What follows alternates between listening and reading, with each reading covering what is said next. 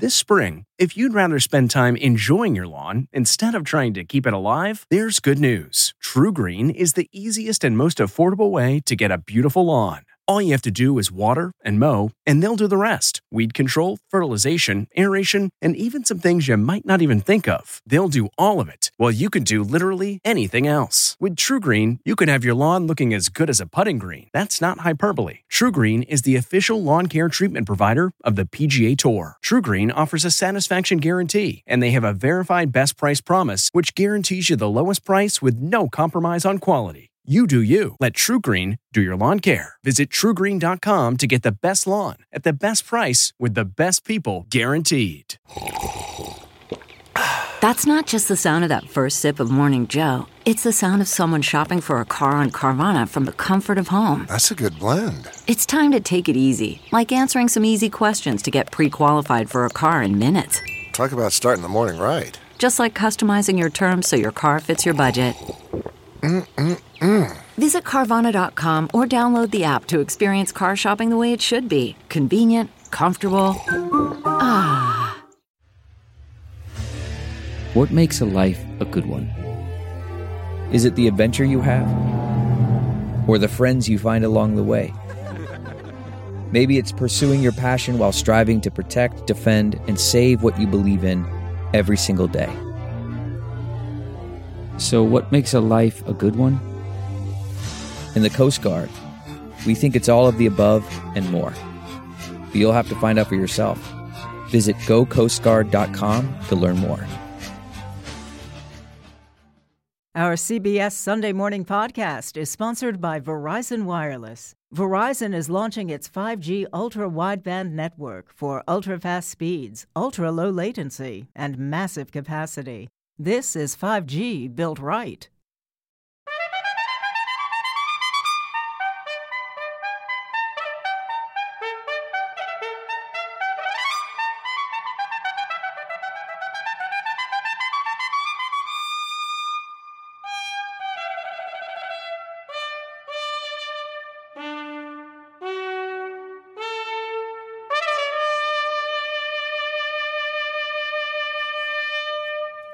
Morning. Jane Pauley is off today. I'm Lee Cowan, and this is Sunday morning. As the end of the Thanksgiving holiday approaches, the start of the drive home begins, and millions will be relying on their GPS to get them there. Now, we all know it involves satellites, but have you ever wondered just how GPS really works? Well, our David Pogue certainly has. You might think of GPS as the satellite system that lets our cars navigate. All set, let's go. But GPS is behind much more than that. ATMs, credit card transactions, GPS is integrated into all of our systems. Well, great. But that makes GPS a big fat target, too. The Chinese and the Russian are building anti satellite capability, so they could reach out and strike GPS satellites. Head southeast. Coming up on Sunday morning, the efforts to protect GPS. We're in conversation with Jonathan Pryce and Anthony Hopkins, stars of the new film The Two Popes, brought to you by our one and only Tracy Smith. If you do this, you will damage the papacy forever. Oh, to be a fly on the Sistine Chapel wall. What damage will I do if I remain? A new film lets us eavesdrop on two popes. You're mistaken. You are. Played by Jonathan Pryce and Anthony Hopkins. But you did say to me, Jonathan, that you were nervous the first time you were on set with Tony. Don't. Later on Sunday morning. I cannot play this role anymore. A matchup made in heaven. There is no shortage of charitable organizations asking for your good graces this time of year. Alec is the young face of one of those organizations, and he's on a mission that's hard to forget. Hey, I'm Alec.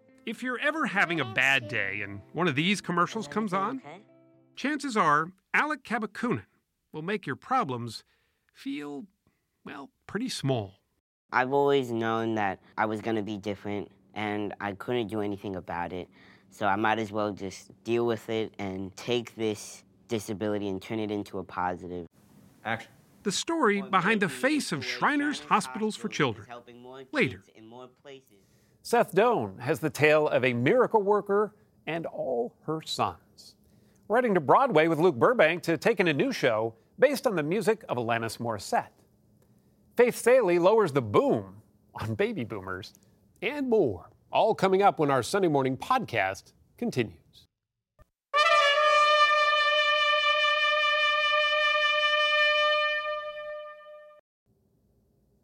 Tens of millions of us are traveling home today. No maps needed. Our GPS knows the way, we hope.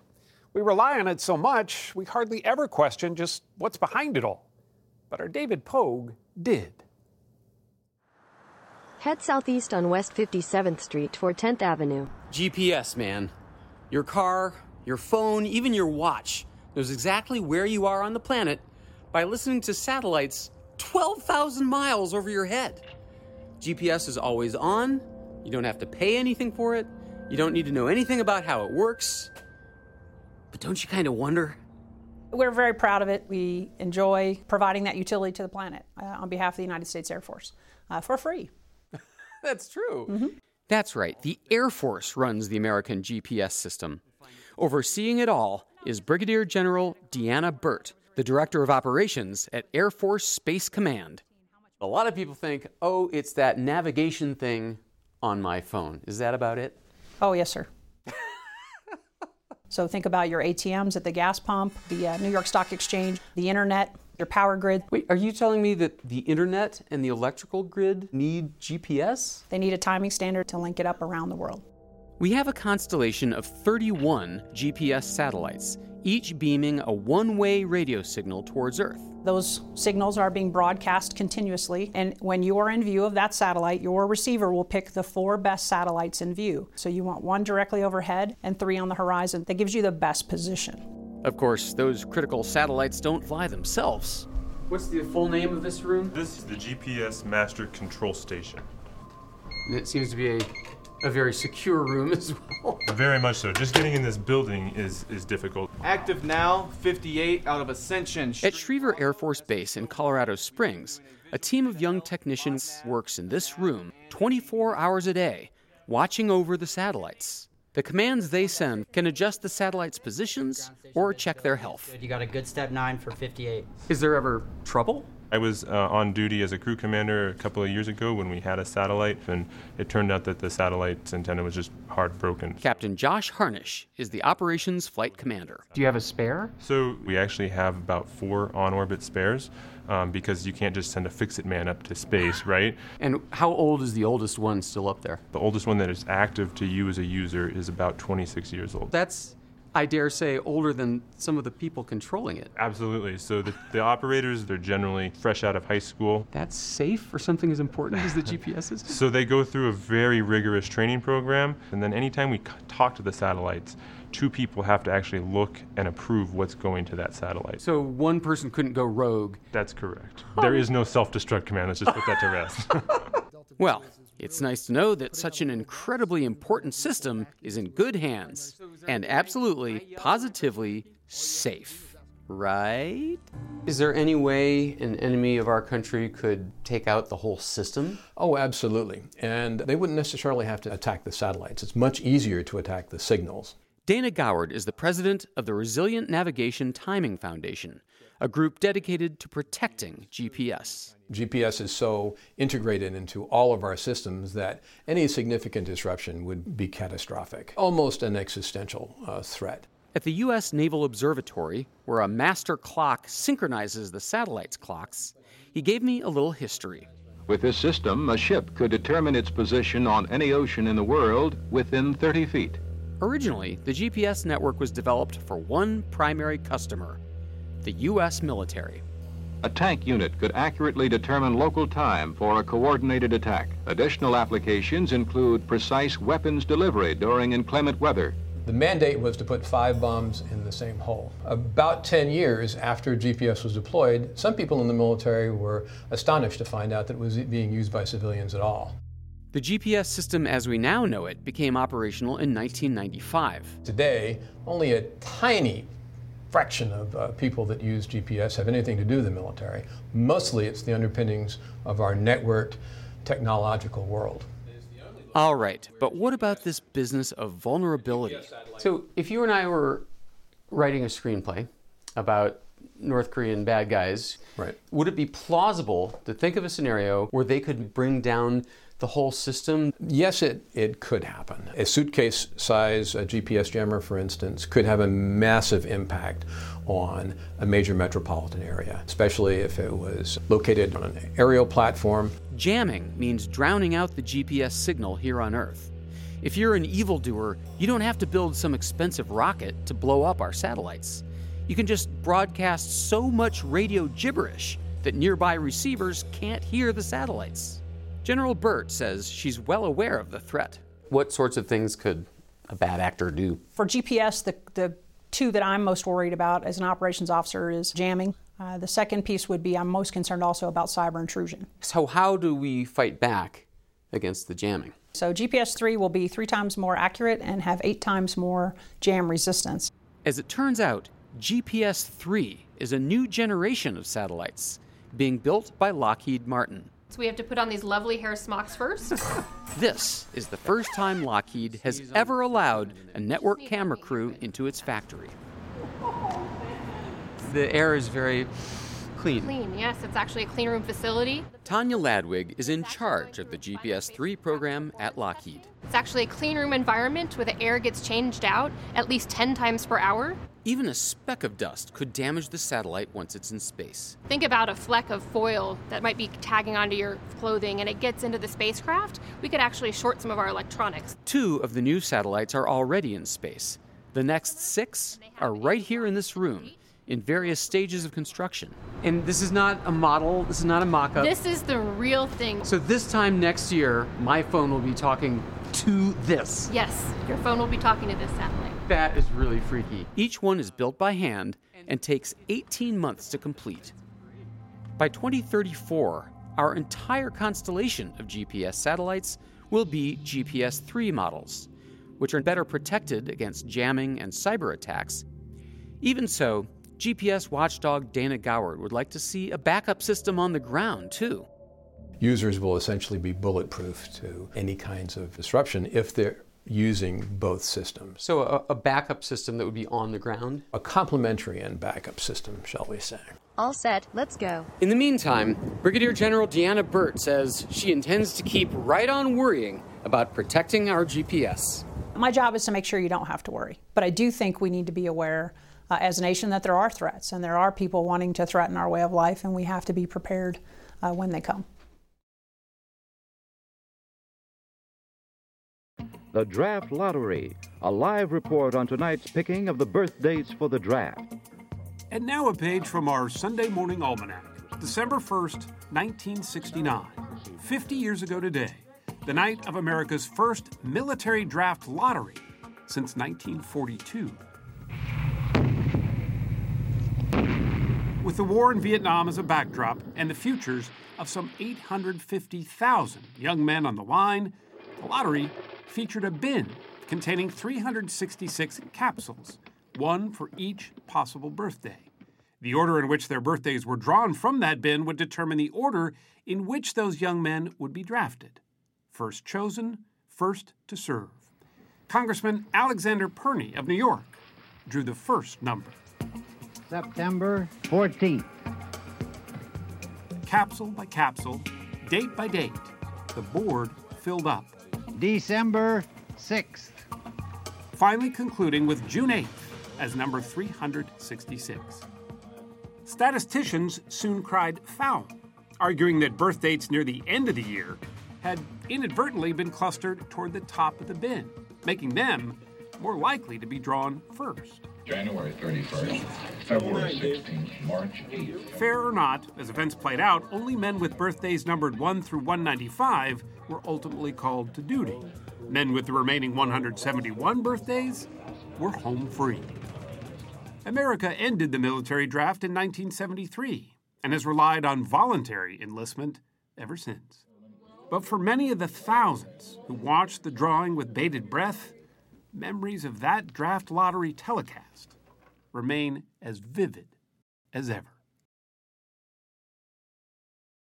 This is a very busy time of year for a boy named Alec and his very special mission. You've probably seen him a number of times on TV, but this morning we hope you'll get a chance to know him.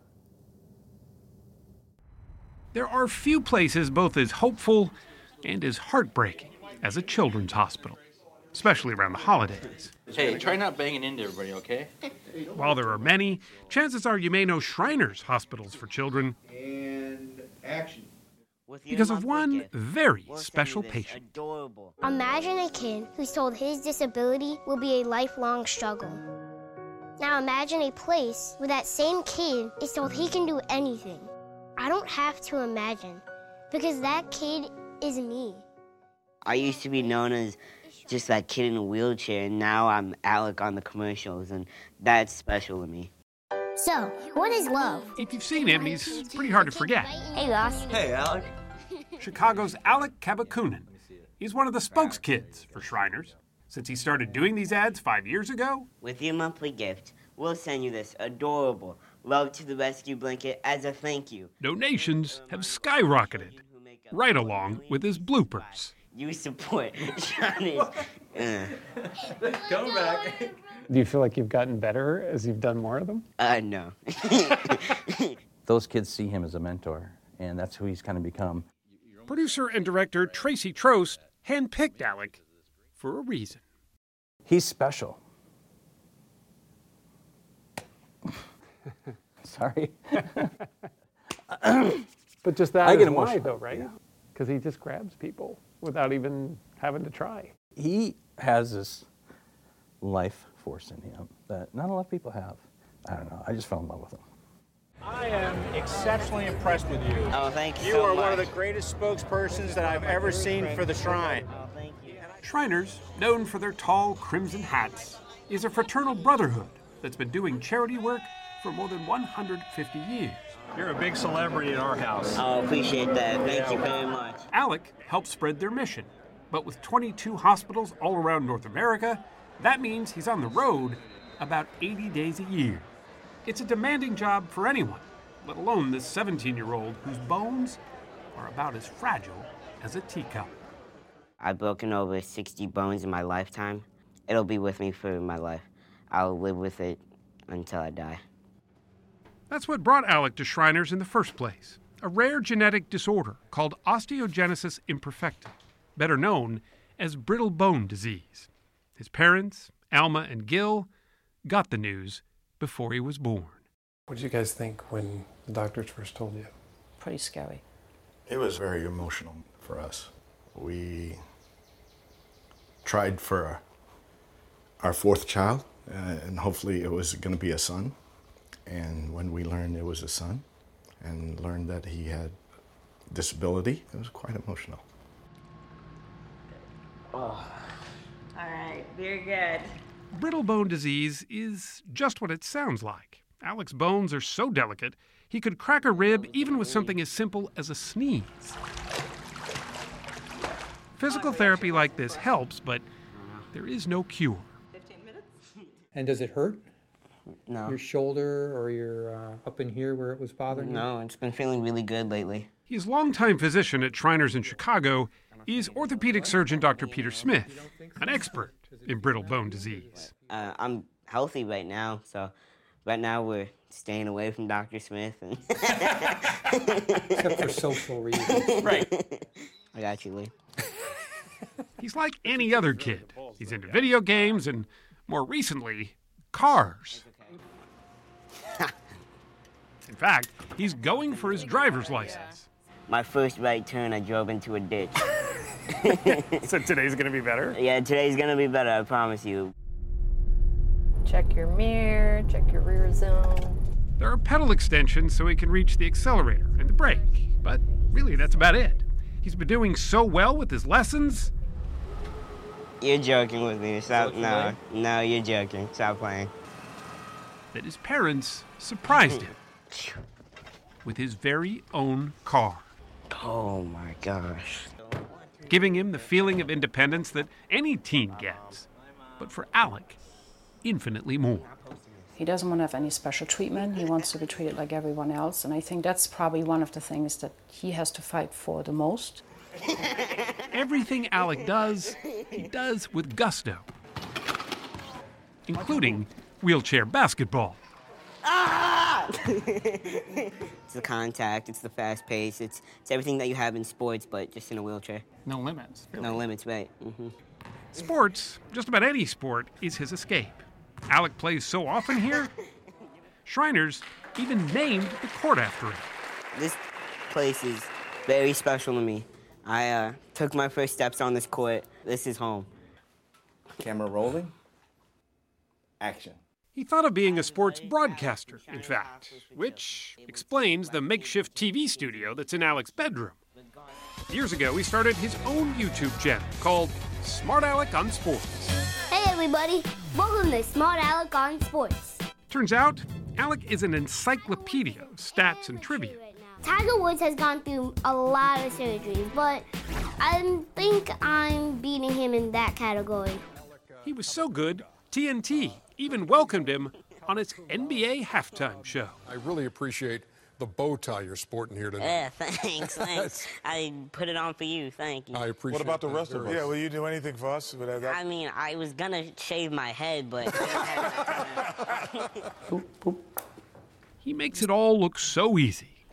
But of course, none of it really is. There's a lot of tough days where I just, I want to sometimes just give up and, uh, I just want to just just stop. And it's hard to live with, but there's a lot of kids who have more challenges in life, and I'm pretty fortunate. But doing that every day isn't easy. It's not easy. Uh, it's not hard though. Hard is relative in Alec's life, always has been. But behind him, every step of the way, have been his parents. The fact that during this shoot, overwhelmed him. Hey everyone, I'm Alec. I'm with my mom, my dad.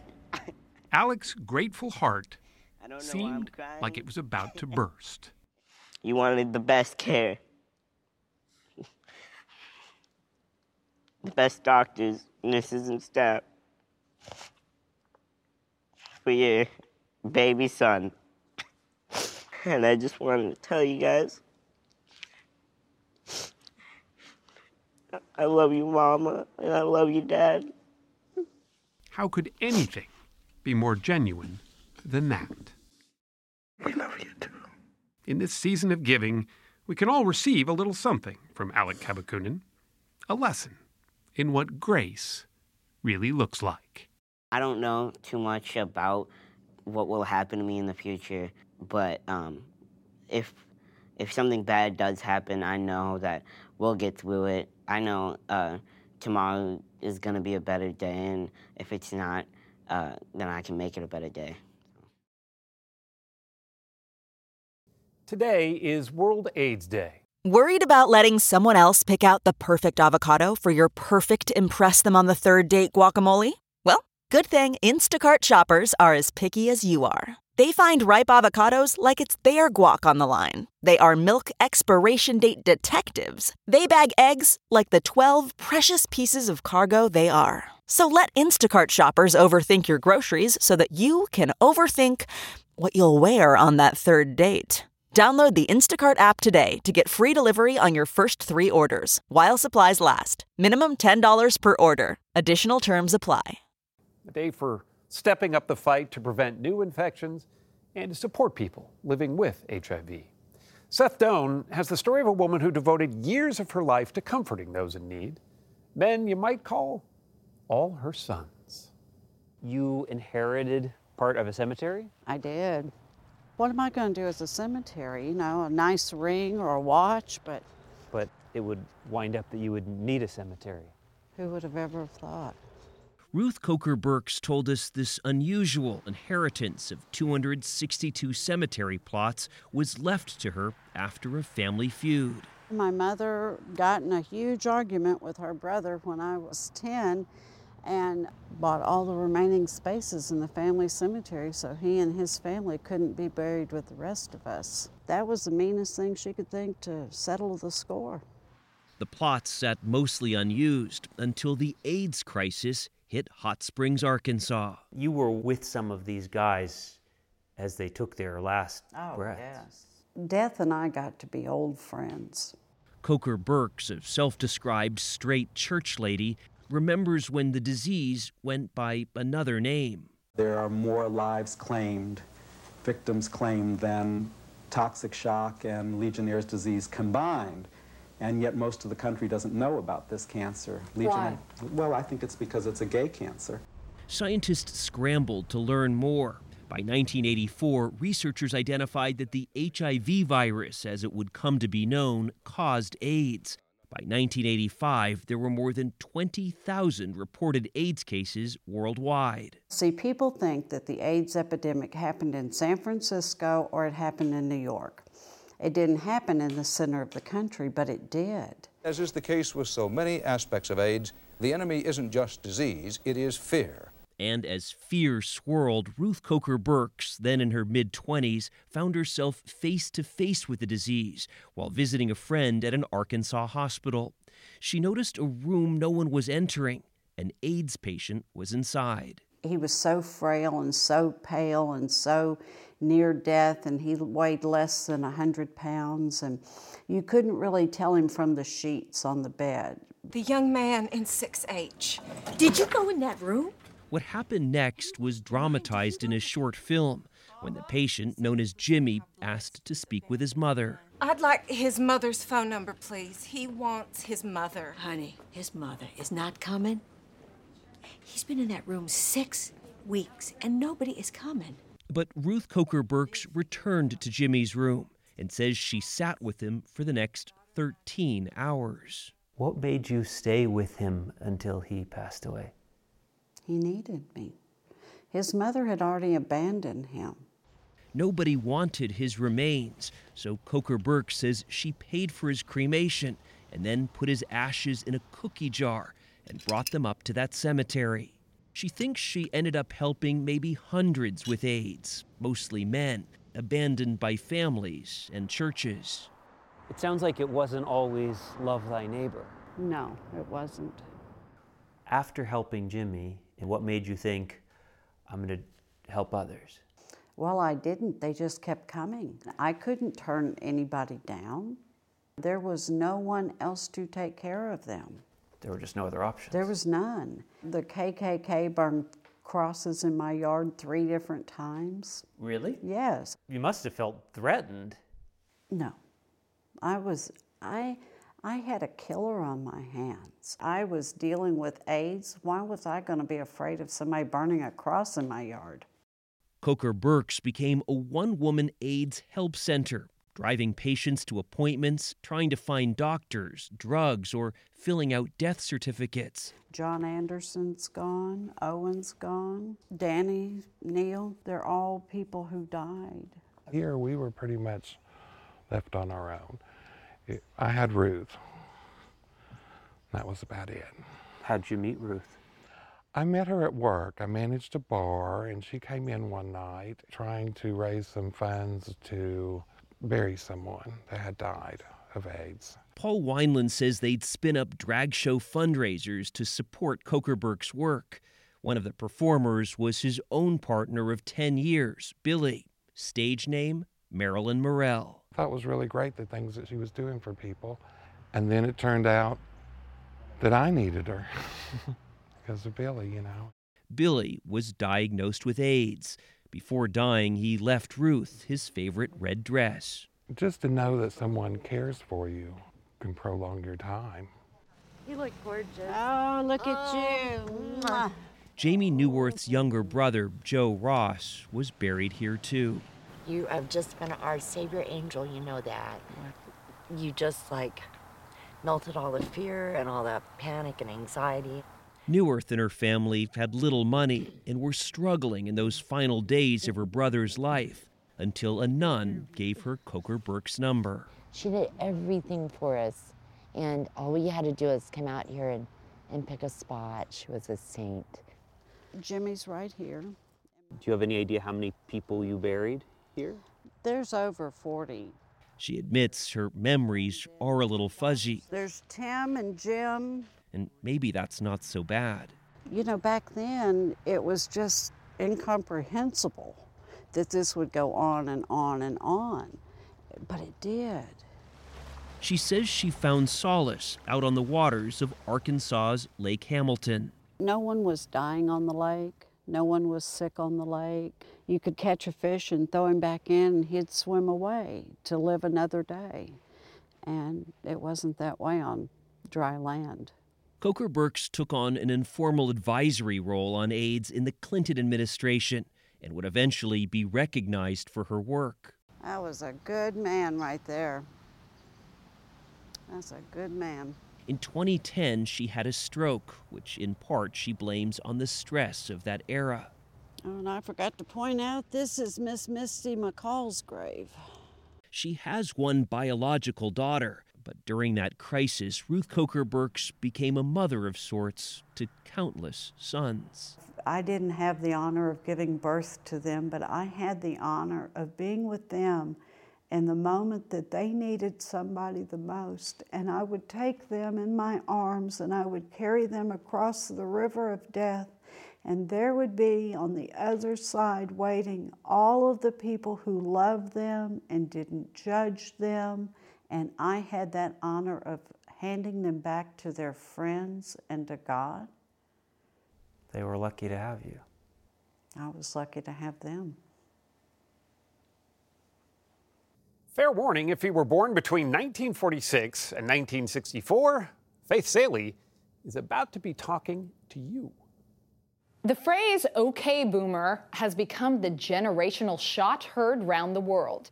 It's deployed mainly by Gen Z kids, those born between 1995 through 2010, and it's all over social media. Okay, boomer. When I was a kid, I had my parents' phone number memorized, and my friends and my grandparents and the entire city. The term OK Boomer only came around because you have been identifying millennials as lazy and unmotivated for years. Okay, Boomer. It's fashionable, it's political. In the year 2050, Here's a 25 year old lawmaker shutting down an elderly colleague who heckled her in the New Zealand parliament. Okay, boomer. Okay, boomer. Okay, boomer. And it's usually fired in all caps because it's aimed at folks who need to squint to get the message baby boomers. In the 90s, my Gen Xers, born between 1965 and 1980, had talk to the hand. You know what? Talk to the hand. And whatever. Whatever. Which demonstrated indifference in a benign, sitcom way. But it wasn't aimed at a specific demo, which is why OK Boomer is so devastating. Instead of saying shut up, which at least has a whiff of engagement, these kids are saying, oh, you just keep talking, old person. We don't even roll our eyes at you. We look right past you to a future we're going to have to fix ourselves. And I think that's why I find OK Boomer delightful. I shouldn't, because even though I'm not a boomer, this meme can maim anyone over 30. But the OK Boomer kids are not voicing indifference, they're making a difference. Like these climate change activists who delayed last week's Harvard Yale football game. These young people have inherited a world full of rising waters, disappearing species, crippling debt, and crumbling democracies. Gen Z is not catching Zs. They've come a long way from the silent generation. Look, we all know you're not right just because you're young. But likewise, boomers don't always deserve respect just because they're old. I want to say I'm okay. And if being okay boomered hurts your feelings, remember, if you can't beat them, join them. How about a reality show called OK Boomer, in which old folks compete to figure out how to turn off the flashlight on their iPhones and, and reset their passwords without help from anyone under 55? Now that's something that could bring generations together. You use Evian skin cream. And sometimes you wear L'Air du Temps. But not today. It's Sunday morning on CBS. Here again is Lee Cowan. The name Anthony Hopkins is almost synonymous with Hannibal Lecter, that chilling character that he played in The Silence of the Lambs. Well, this morning he and fellow actor Jonathan Pryce are in conversation with Tracy Smith about their latest roles. Something that just doesn't happen just did. A pope resigned. This is what the unthinkable looked like back in 2013. Benedict has been in failing health for some time.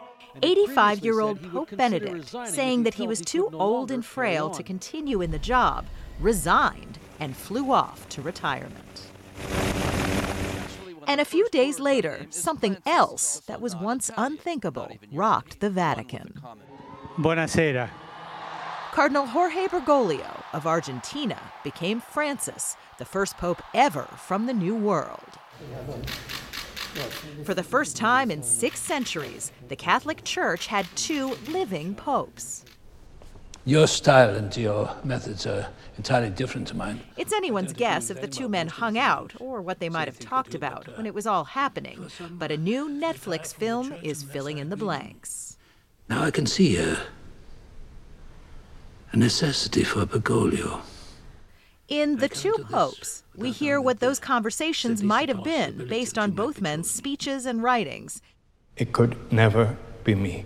And since they disagreed on almost everything, not all of that conversation is polite. You're mistaken. You are silence.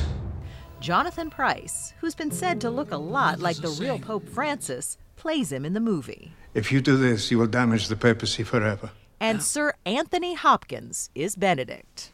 What damage will I do if I remain? You did say to me, Jonathan, that you were nervous the first time you were on set with Tony. Don't. I'm don't, sorry. don't let him know that I was nervous of him. Okay. All right, Fine. No. I was. I mean, there was a, you know, you're nervous about any actor you're working with, but I was especially, you know, I've been a fan of Tony's for a long time. Did you go to church when you were a kid? Uh, yes. Truth is, Pryce slipped rather easily into the role, as we learned when we met up at the Met Cloisters, a medieval arts museum in New York. Of course, it's not quite the Vatican, but the Fuentidueña Chapel there has a certain celestial majesty all its own. So when you were first asked to play the Pope, what'd you think? Well, uh, um, the day he was created Pope, the internet was full of images of the both of us next to each other, recognizing the likeness. And uh, even my, one of my sons called and said, uh, Dad, are you, are you the Pope? Forgive me, He's not, of course, but for two hours, he seems to get pretty close. Christ did not come down from the cross. Pryce, a respected stage actor who's also been in more than five dozen films, says he still gets stopped on the street for this one the 1985 cult classic, Brazil. I get people saying it changed their lives seeing that film. You know, I'm curious because you are widely seen as one of the finest Shakespearean actors of our time. How you reacted when Disney came to you and said, We'd like for you to be in a movie that's based on an amusement park ride. Oh, oh, that. Lower your weapons. For goodness sake, put them down. The movie, of course, was Pirates of the Caribbean. And if you're wondering how Jonathan Pryce could be happy in a Disney franchise, wearing a wig no less, Are you there? it might be the advice he got years ago over lunch with legendary acting coach Lee Strasberg. So I said, uh, Mr. Strasberg, I'm doing this show on Broadway. I've never done anything for uh, weeks and months on end. What advice can you give me? And he had a sandwich in his hand and he said, You do it. It's your job. And now, in The Two Popes, it's Pryce's job to face off against the intimidating Anthony Hopkins. God always corrects one pope by presenting the world with another pope. I should quite like to see my correction. Did you feel like you could relate to Benedict? Yes. In Oh, what yes. sense? Well, I'm old, like he is. Um, But he sure doesn't act old. It's astounding. it's something, isn't it? When he's not out shooting movies, Sir Anthony, who turns 82 this month, is an avid painter. And you have several going at once. Yeah. You might say Hopkins has a knack for creating indelible images. Did you do all these drawings, Doctor? Ah. That is the Duomo scene from the Belvedere. Do you know Florence? In a storied career, he's probably best known for his Oscar winning role Dr. Hannibal Lecter. as an especially hungry villain. You knew Hannibal Lecter was the part of a lifetime when you read the script? Well, I knew it was, yeah, I knew it was one of those showy parts, yeah. I didn't know how. What's your relationship with that character now? Are oh, Nothing, I've forgotten all about it. you've forgotten? Do you, do you- but people must constantly. Oh, they want me to do the. Yeah. I ate his liver with some fava beans and a nice Chianti. For him, the 1991 role seemed to come at just the right time. You fly back to school now, little Starling. Somebody said, Why did you do that part? I said, Well, it pays the bills. And I remember my mother had been very ill, paid for her hospital bills. Silence of the Lambs that's did. Yeah. You know, the hardest thing is to listen, to hear his voice, God's voice. On screen and off, it seems faith comes easy to Anthony Hopkins, or at least it does now. Did this affect how you see the divine doing this movie? Did it make you look at religion differently? Yes. I used to be, let's say, a non believer. And uh, nothing wrong with that. I didn't believe in anything, except I was in a lot of mental and emotional pain, drinking too much and all that stuff. But Hopkins says he got sober in 1975 after a chat about God with someone from AA, and he now believes that his sobriety took more than just his own willpower. A lot more. Suddenly, the craving to drink vanished. It was vacuumed out of me, it just vanished. And uh, a very sense of well being for the first time in my life. I was about to turn 38 years of age. 38, that was 44 years ago almost. So, do you think that when you were 38 and you were able to just quit drinking, was that divine intervention? It's a very, it's a, of a loaded word. Yeah, I think it was. Do you know the Beatles? Yes, I know who they are. Of course you do. Eleanor Rigby. Who? Eleanor Rigby. No, I don't know her. You know, Yellow Submarine. Da-dum-dum-bum. Yellow While the film does deal briefly with the abuse that's rocked the Catholic Church, at its heart, The Two Popes is about rivals hashing out their differences.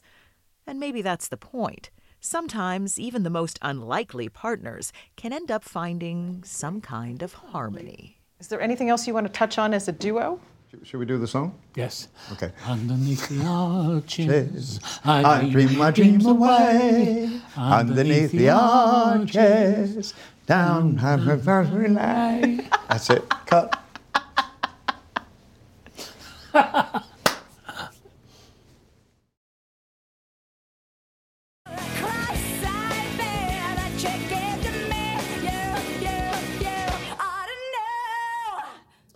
You Oughta Know was a Grammy winning song for Alanis Morissette back in 1995. Well, now that song is front and center in a new Broadway show based on her music. Luke Burbank has saved us a seat. If you're a certain kind of person who came of age in the 1990s and someone innocently asks you, Isn't it ironic? And isn't it ironic? Your brain can only go to one place. It's like rain. The music of Alanis Nadine Morissette, whose 1995 album Jagged Little Pill became the unexpected soundtrack of a generation.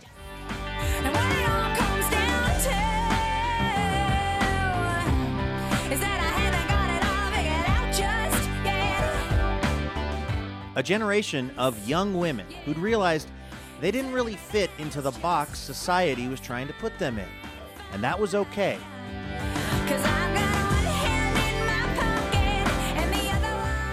I was just writing about my human condition and perhaps the human condition. You know, the vulnerability, the rage, the betrayal.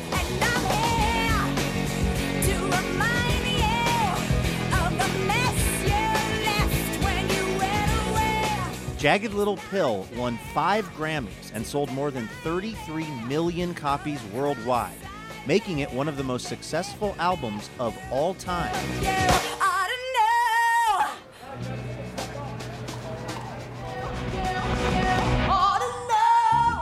And now, 25 years later, Jagged Little Pill has made it to Broadway.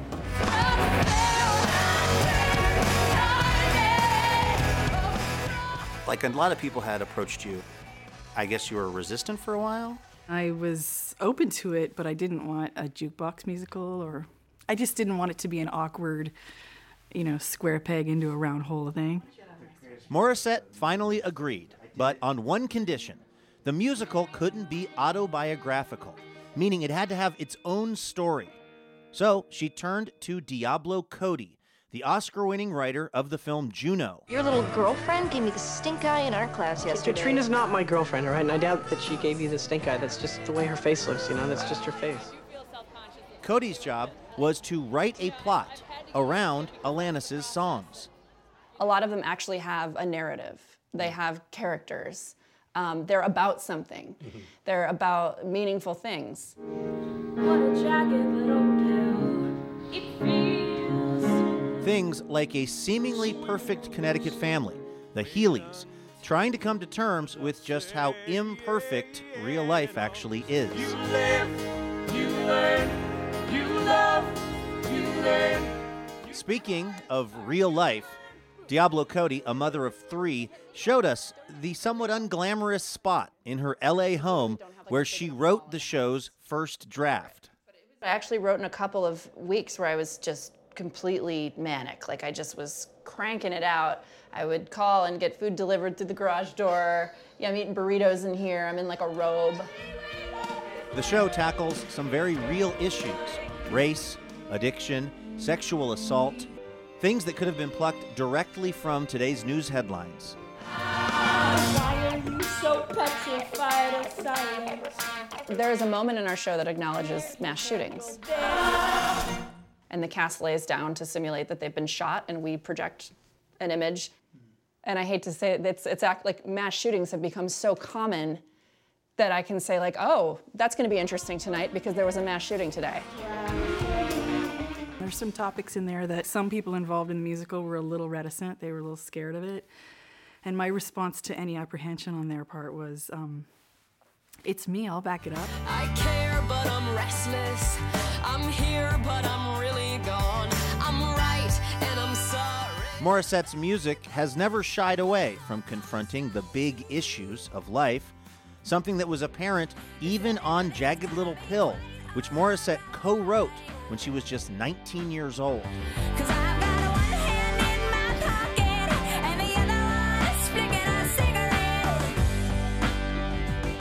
She says the fame from that record was immediate, intense, and disorienting.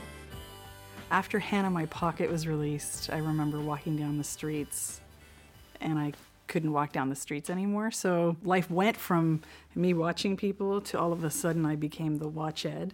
I thought fame would afford me this hyper connectivity with people. We'd be kumbayaing. Sharon Stone would be like, I'd be lying on her lap. She'd be petting my head. And I've had that fantasy too. yeah, I mean, who hasn't? And so none of that was happening. And I was actually feeling quite isolated and alone. I think a lot of people would be surprised to hear that you felt invisible while you were very, very famous. I'm not going to speak for everybody, but there is a often it's there's a trauma that has us chase fame. Because if you think about what fame is, it's a lot of eyeballs looking at you. And my father very wisely said when I was younger, he said, "Honey, in the public eye, people will love you, people will hate you, and people won't care." And he's like, "No matter what you do." Now 45 years old, Morissette spends time these days at home in Northern California with her husband and three children. She's been open about her struggles with postpartum depression with all three children, including her four month old son, Onyx. It was actually a saving grace to be able to write. I can write when I'm happy, I can write when I'm despondent. Writing is always there for me. Keep on smiling. Smiling is one of the two new songs Morissette wrote for the musical, and she's not done yet. This is off the new album. It's called Reasons I Drink. And these are the reasons I don't even think I would quit. She's currently working on a new album, which she'll support with a tour this spring. But the one thing she says she wouldn't write differently is her hit song, Ironic, Isn't it ironic? which is maybe her most well known. A little too ironic. but which famously doesn't so much describe irony as much as just a bunch of bad things happening. Traffic jam when you're already late. A no smoking sign on your cigarette break. I'm aware that I'm really, really, really smart, and I'm aware that I'm really, really stupid. So I find. Oh, that's ironic. There you go. Life is a funny, funny way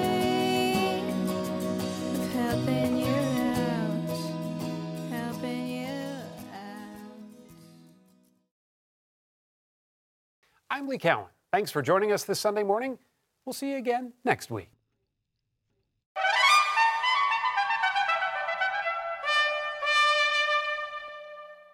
If you like CBS Sunday Morning with Jane Pauley, you can listen early and ad-free right now by joining Wondery Plus in the Wondery app or on Apple Podcasts. Prime members can listen ad-free on Amazon Music. Before you go, tell us about yourself by filling out a short survey at wondery.com/survey.